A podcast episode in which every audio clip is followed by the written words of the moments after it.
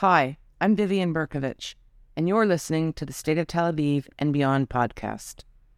Our guests today are Professor Neil Rogachevsky and Dov Zigler, who recently published a very important and timely book, Israel's Declaration of Independence.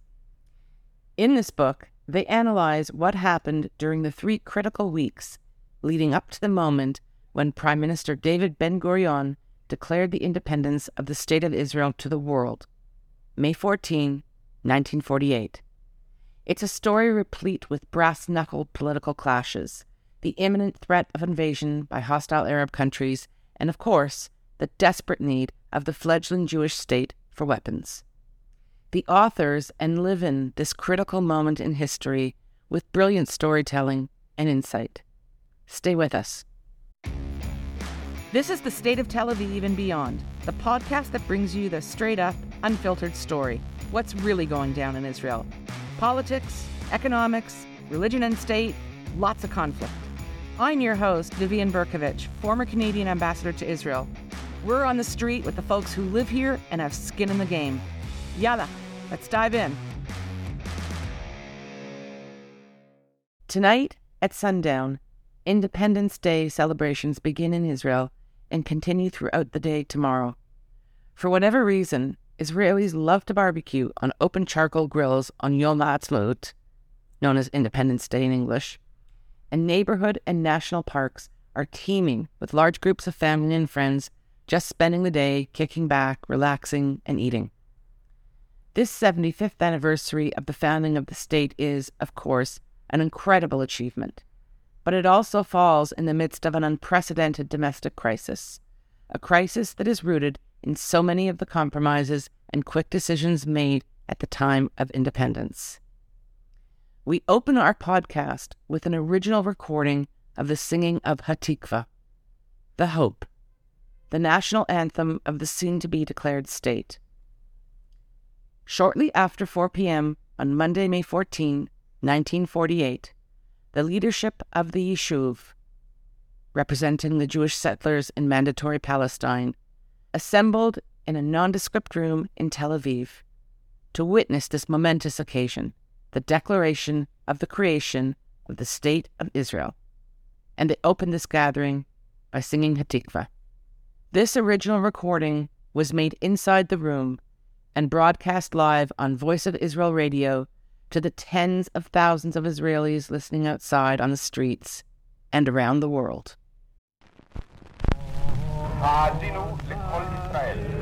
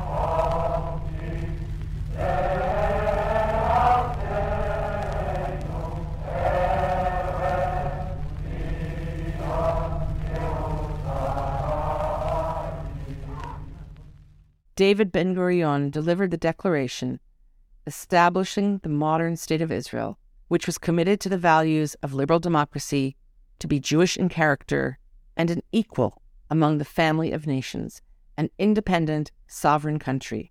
Israel is born in controversy, of controversy, and remains mired in controversy.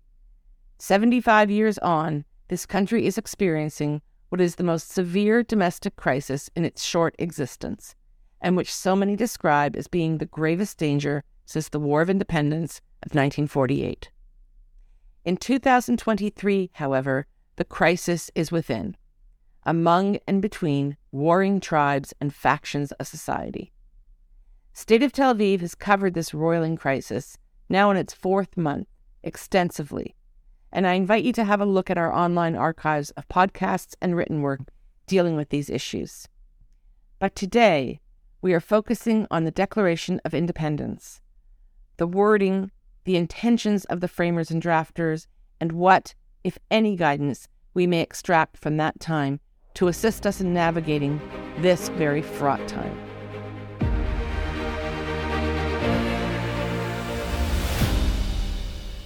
The State of Israel began in the shadow of perhaps the greatest assault ever on Jewish existence the Nazi German inspired Holocaust, intended to annihilate every last Jew in Europe.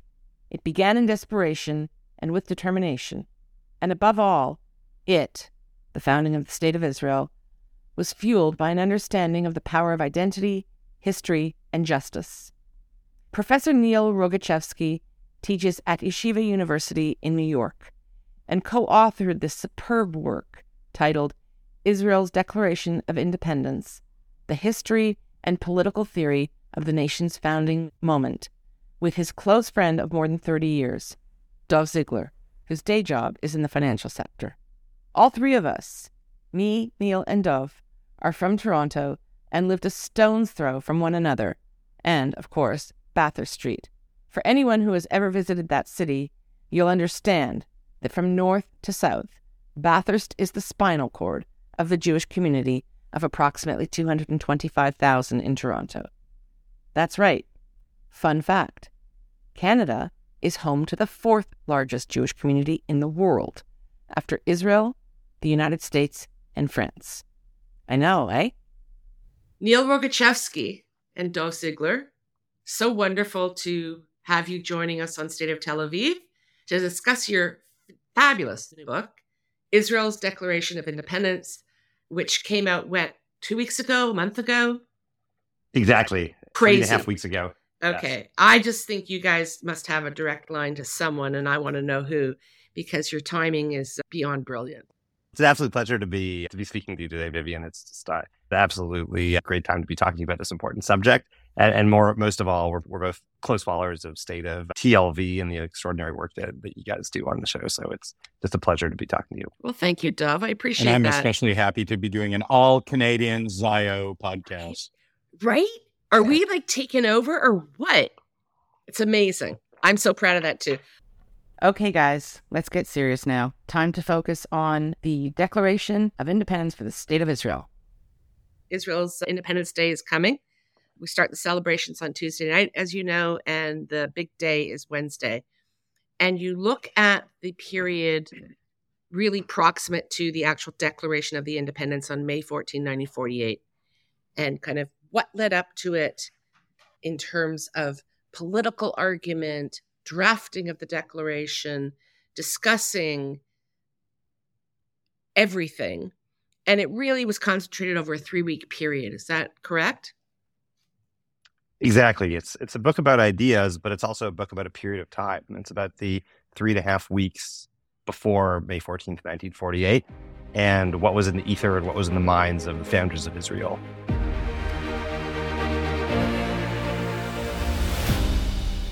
Thanks for tuning in to the State of Tel Aviv and Beyond podcast. If you enjoy our work, please rate us, review us on Apple Podcasts, Spotify, our Substack page, which is stateoftelaviv.com. That's stateoftelaviv, all one word, dot com. Whatever works. Your thumbs up makes a huge difference. For real. Thank you so much for your support. Now, back to the podcast.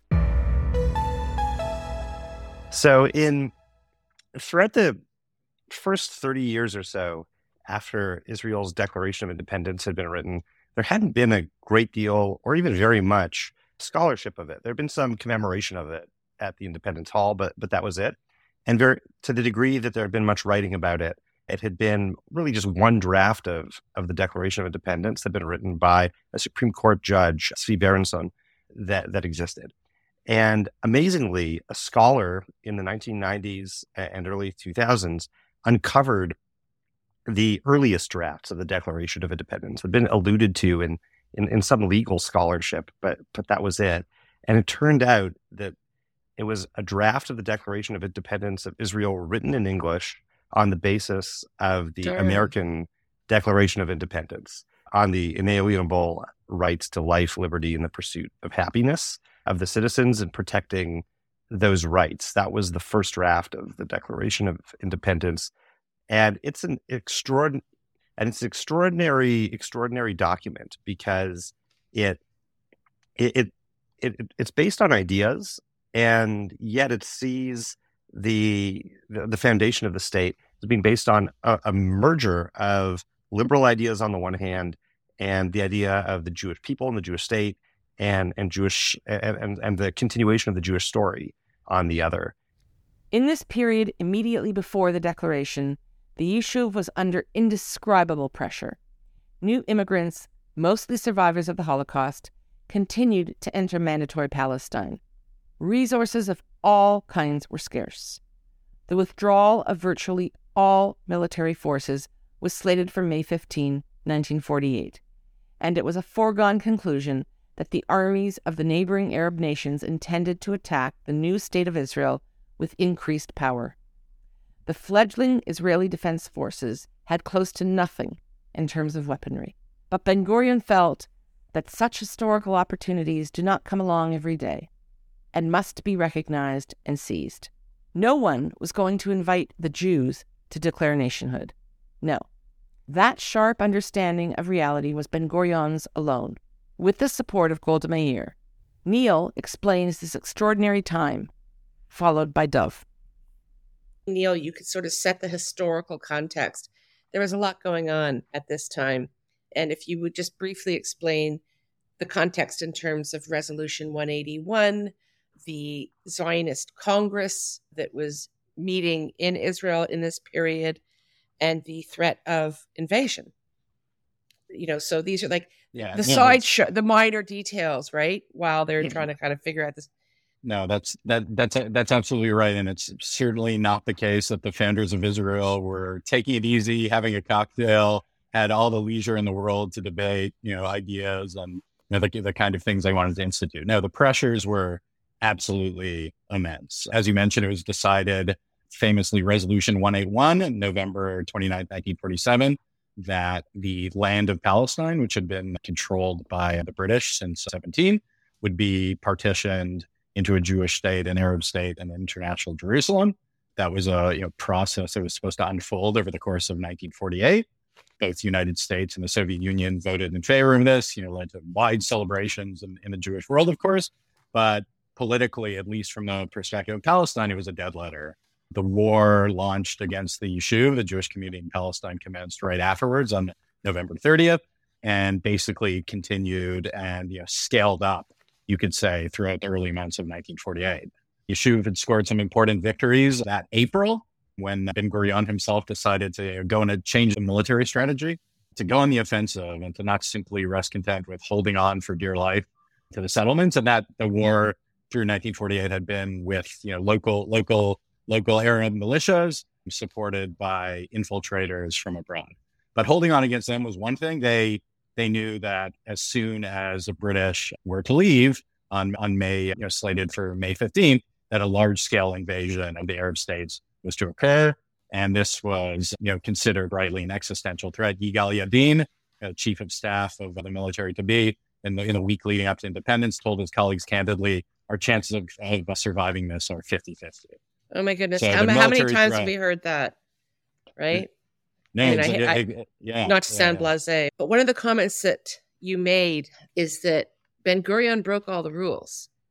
I mean, you know, he was a bit of a bull in a china shop. Those aren't your words, that's mine. That's my phrase. But, you know, everyone was kind of fussing and schwitzing and fretting about how far do we go and do we want to really, you know, go and kind of push the boundaries of 181? Do we want to get really aggressive in the face of the UN and the international community? And Ben Gurion said, no, we're just, we're busting through this. We're going to break the rules. we're going to preempt and surprise and however you want to put it, we're going to do what's counterintuitive. We have an opportunity for the first time in 1800 years to declare Jewish nationhood and statehood. And that's what we're going to do. That was his absolute, really crowning achievement. And I think we probably lost sight of just how crazily bold that was, right? The, the novelist Shai Agnon has this extraordinary quote that we include in the book. Great quote. Where he he just candidly says that while so many of us were hoping for some kind of independence for independence in 1948, I really wonder if there were many among us, surely not not me, who would have had the willingness to to, uh, to undertake the responsibility of actually declaring independence. Now, it's not to say that there wasn't broad consensus for independence, both in the Yishuv in general and among Ben Gurion's Council of 13 people who were in charge of the executive decision making process of the Yishuv at the time. But one of the extraordinary things that one sees when one goes through all the minutes of of the meetings of of Minhalat Ha'am, which is what these 13 this group of 13 was called, is that where there's great trepidation regarding departing from the procedures that had been set for the creation of a Jewish and an Arab state in, in Palestine with, with economic union and an independent Jerusalem, as Resolution 181 had called for. Ben Gurion was the one person who was willing to sort of lead a camp arguing that it was time to take a leap into into the unknown, depart from the process, so to speak. He was backed by Golda Meir, by some others on the council, but Ben Gurion and, and Meir, I guess, were the were the rhetorical leaders of this, and, and, was bold. It wasn't something that everyone was willing to do, and surely not to say, state it as forthrightly and as boldly as ultimately the Declaration of Independence, in fact, did. Ben Gurion was brilliant at staying focused on the core mission, founding a state.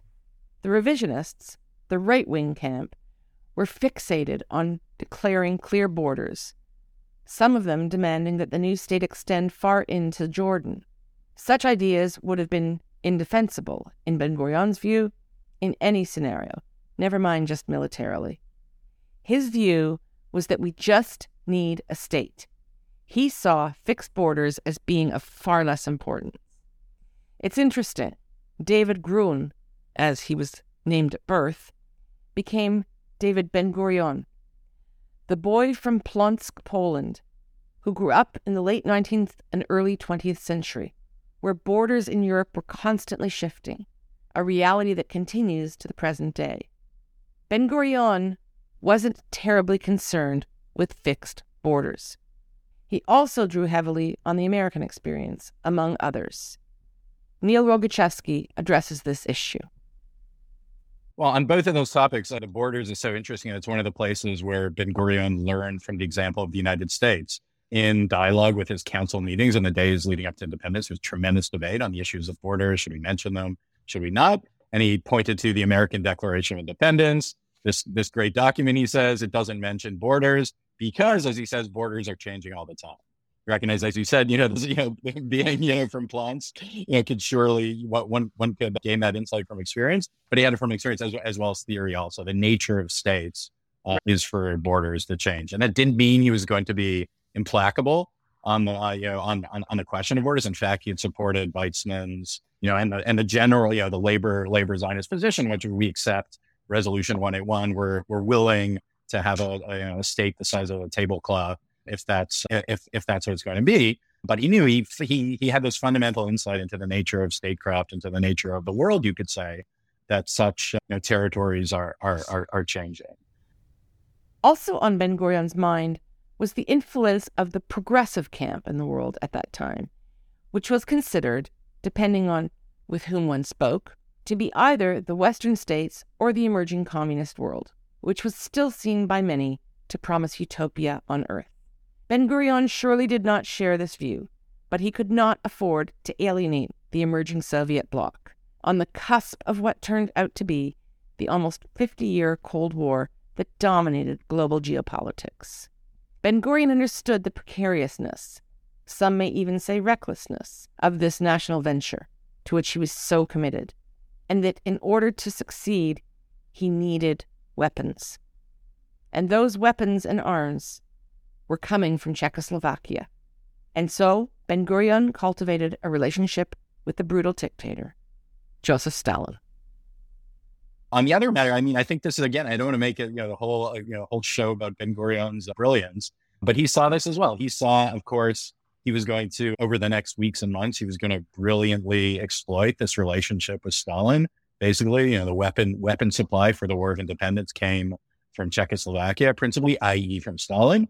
But he saw ahead, unlike many of his left leaning colleagues, that we this is a this is a very unstable situation. We're going to we're not we're not going to align ourselves with either side in this turning Cold War, but it's the height of foolhardiness to think that you know the Soviet bloc is going are going to be our you know long term allies and they're going to support us.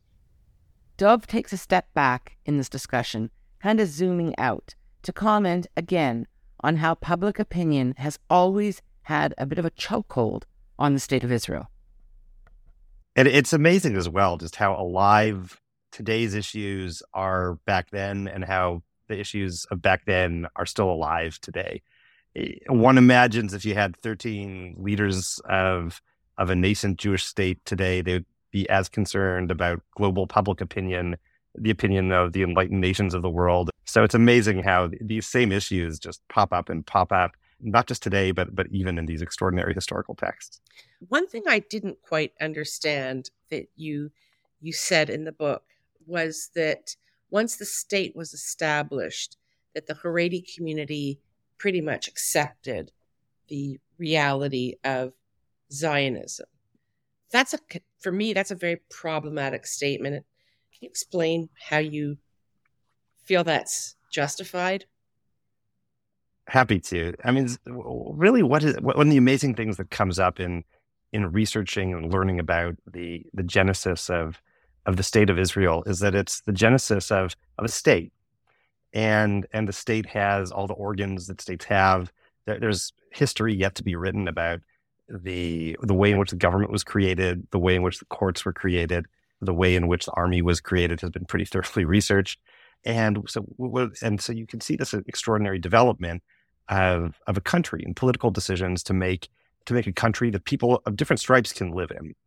And, and I think that, that, uh, that Israel is, is very much that too. And in the founding debates, it's easy to get carried away with ideology and, and the belief that that the state needs to be all things at once for all people or the perfect instantiation of some Jewish vision, when in fact the Declaration of Independence is just very careful to make sure that eh, eh, ideological ideas in it are, are about principles.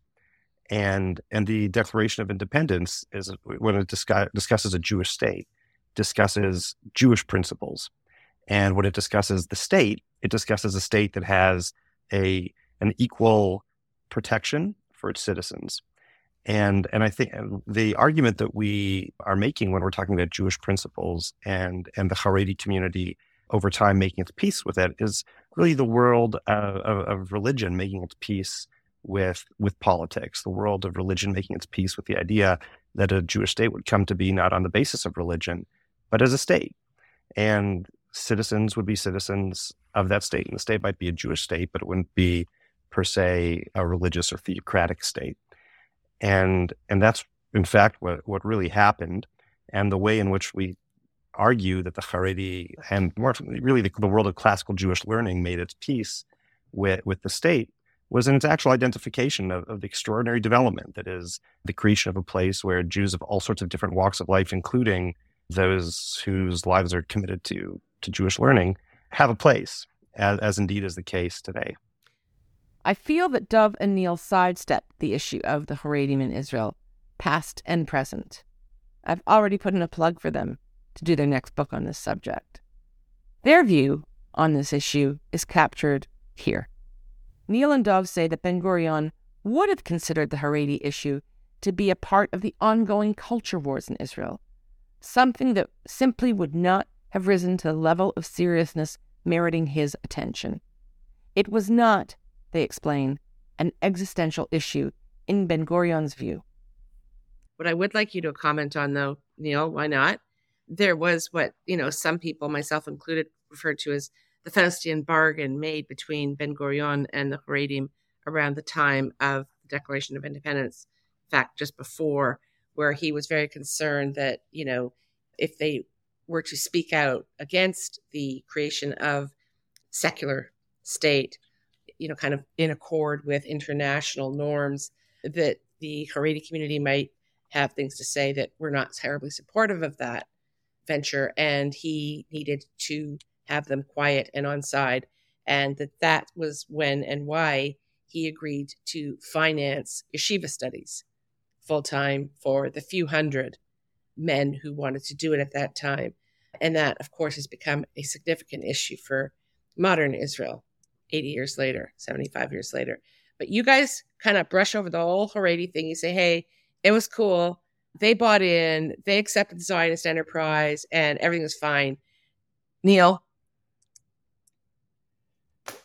No, it's it's it's it's a great it's a great point. and actually, we don't actually. I mean, we we we talk you know, a, a little bit about this as you mentioned, but we sort of abstract from it because I see that issue as sort of the you know uh, related to the unfolding social history of early Israel, and sort of not. I mean, it wasn't you know, wasn't an issue of, of, high politics or political theory at the at the moment of founding. How different social groups would react. Of course, there's a question also, of, you know, future Arab citizens of the state, right? Other other minorities. What I'd say generally, what I've learned about Ben Gurion in general from looking, you know, watching him, reading reading his speeches in, in general, I, that was, you know, he was in a way, you know, the, the master of compromise in a way that you know you could you could think of perhaps a few future prime ministers who, who were equal at this, but he was just you know amongst his peers at the time unrivaled in finding ways to keep this unwieldy, messy, extraordinarily diverse you know, show on the road. Uh, I think you guys uh, referred to when he saw as a pivotal moment, and he was. Pardon me. Yeah, I was going to say you guys at one point in the book you referred to Ben Gurion as having, you know, quite astonishing bureaucratic tact. I believe those are the words you use. And tact is not anything that I would associate with Ben Gurion. Neither is bureaucracy. But yeah, I think that that's a little glossed over, frankly.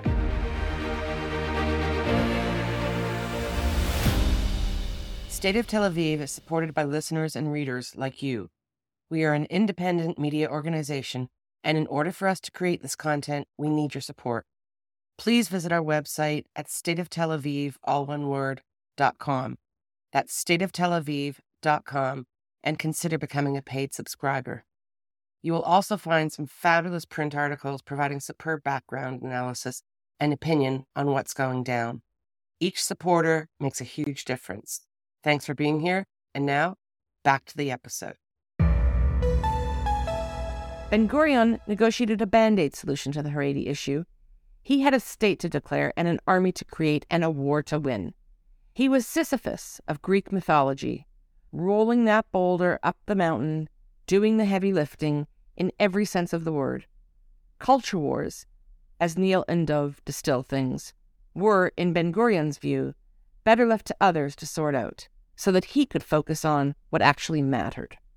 Not until the wee hours of the morning, on May 14, 1948, did Ben Gurion find a few hours to focus on the final wording of the Declaration of Independence.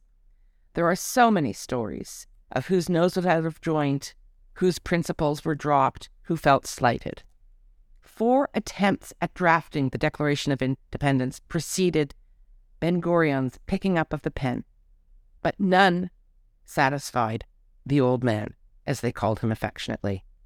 In his view, they were all distracted by somewhat trivial matters, not him. Once he had wrangled the communists and the socialists and the revisionists and the ultra orthodox and everything in between, to agree, in principle, to support the founding of the Jewish state on the issues of statehood, liberal democratic principles, and a Jewish character and identity, Ben Gurion felt he had accomplished the most critical of tasks. So the first, just as you mentioned, a state, and that was a fundamental one. This has to be a state, a state with no qualifications, one that doesn't that can make make peace, that can you know make make make make an agreement if if it so chooses to do so, it can make war if it realizes it has to, but it decides this for itself. It's not subject to the UN. It's not subject to any foreign power. It is a sovereign state with its own government existing in this world of states, accepting the cruel, you know, ethical compromises, but also pos- ethical possibilities of living in a sovereign world. That's point one. Point two is it's going to be a Jewish state. And somehow the ethics of the Jewish world, which the declaration frames in universal universal terms, will you know be be uh, be be found within the state. And the state's you know purpose is somehow defined as advancing, you know, allow protecting the Jews so that they can continue um, their ethical mission, which is derived from the Book of Books, the Bible, as Ben Gurion says in this first paragraph, which he writes himself. And the third is a state of rights. It's going to be a state where it's a, state of rights for all citizens, regardless of religion, regardless of sex.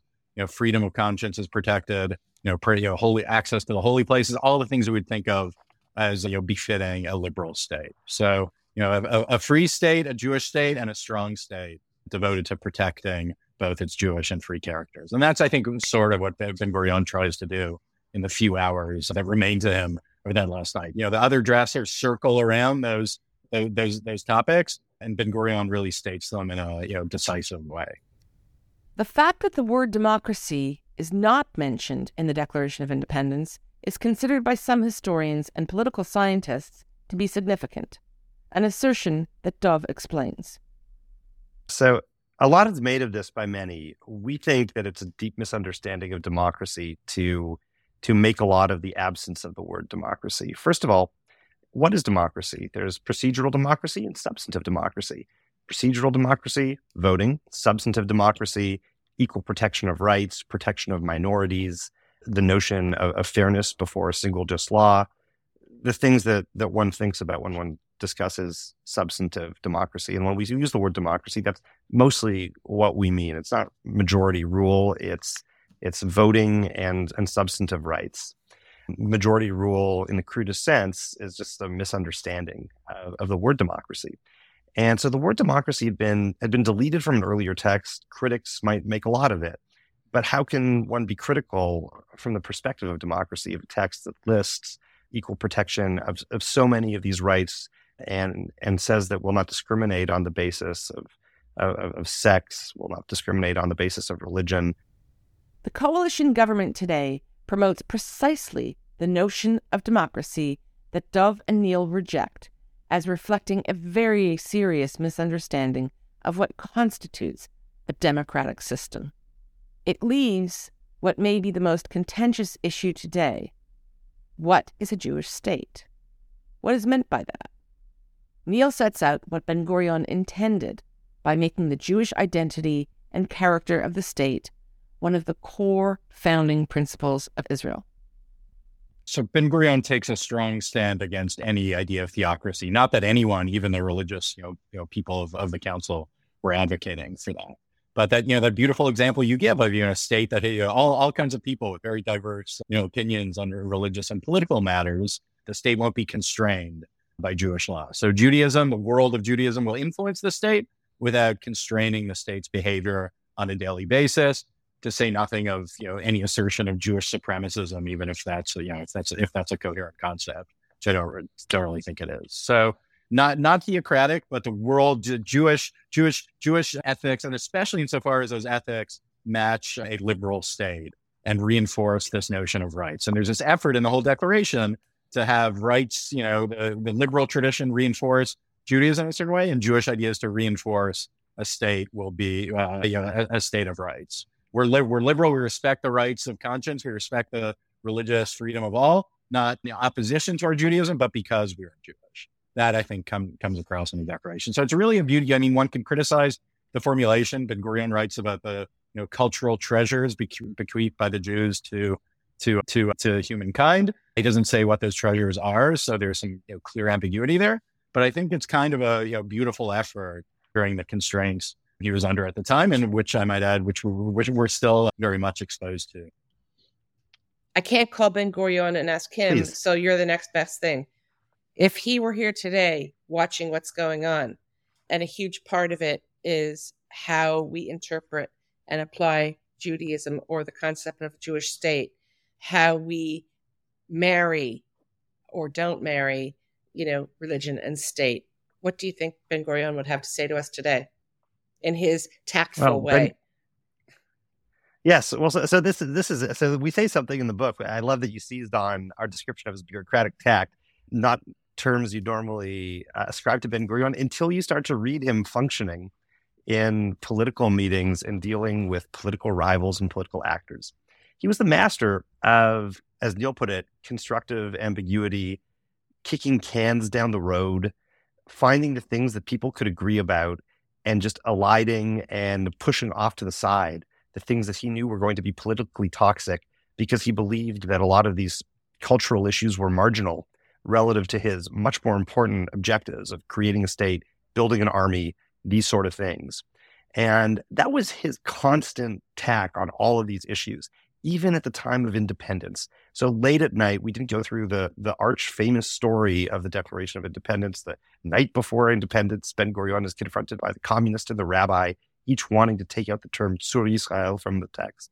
And Ben Gurion, as he hagiographically described it in later texts he wrote long after the deaths of both parties to this alleged debate, claims that he talked them into compromise. And indeed, there there are points in the minutes of, the, of Min where he does do that.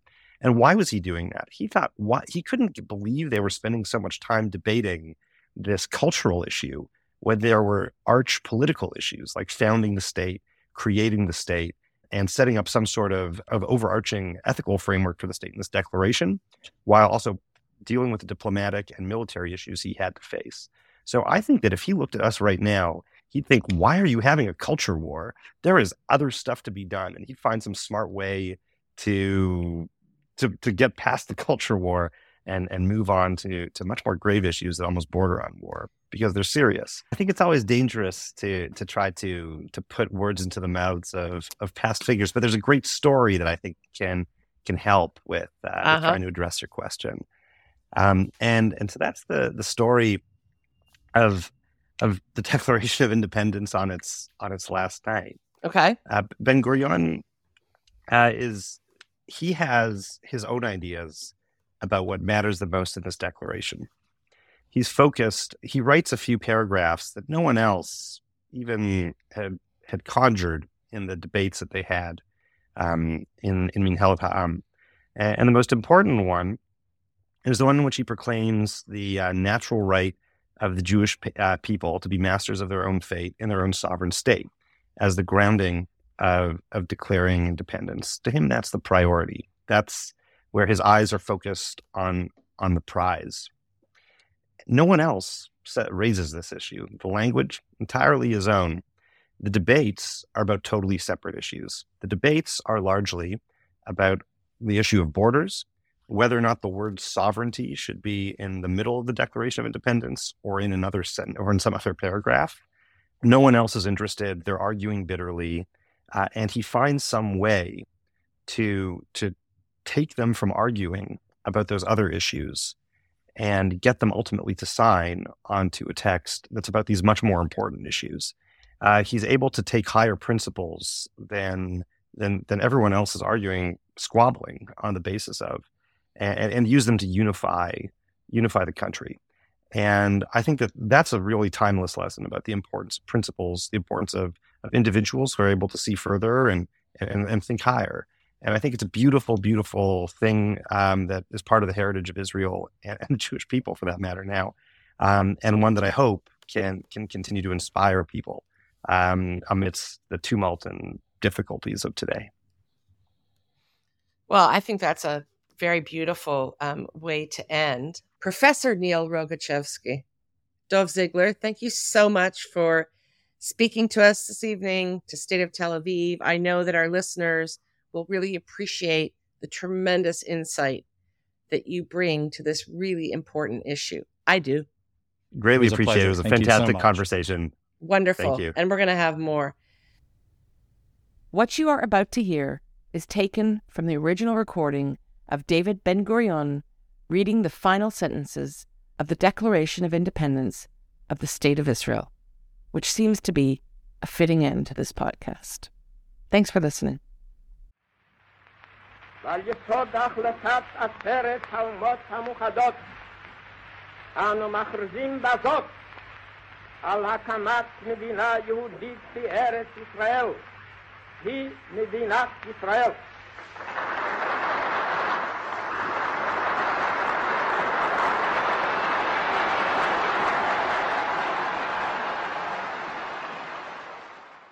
Thanks so much for listening to this episode of the State of Tel Aviv and Beyond podcast. It would be great if you would like and subscribe to us on Apple Podcasts, Spotify, or wherever you are listening. Check us out at stateoftelaviv.com on Substack, where you will have access to our full library of content for a limited time only.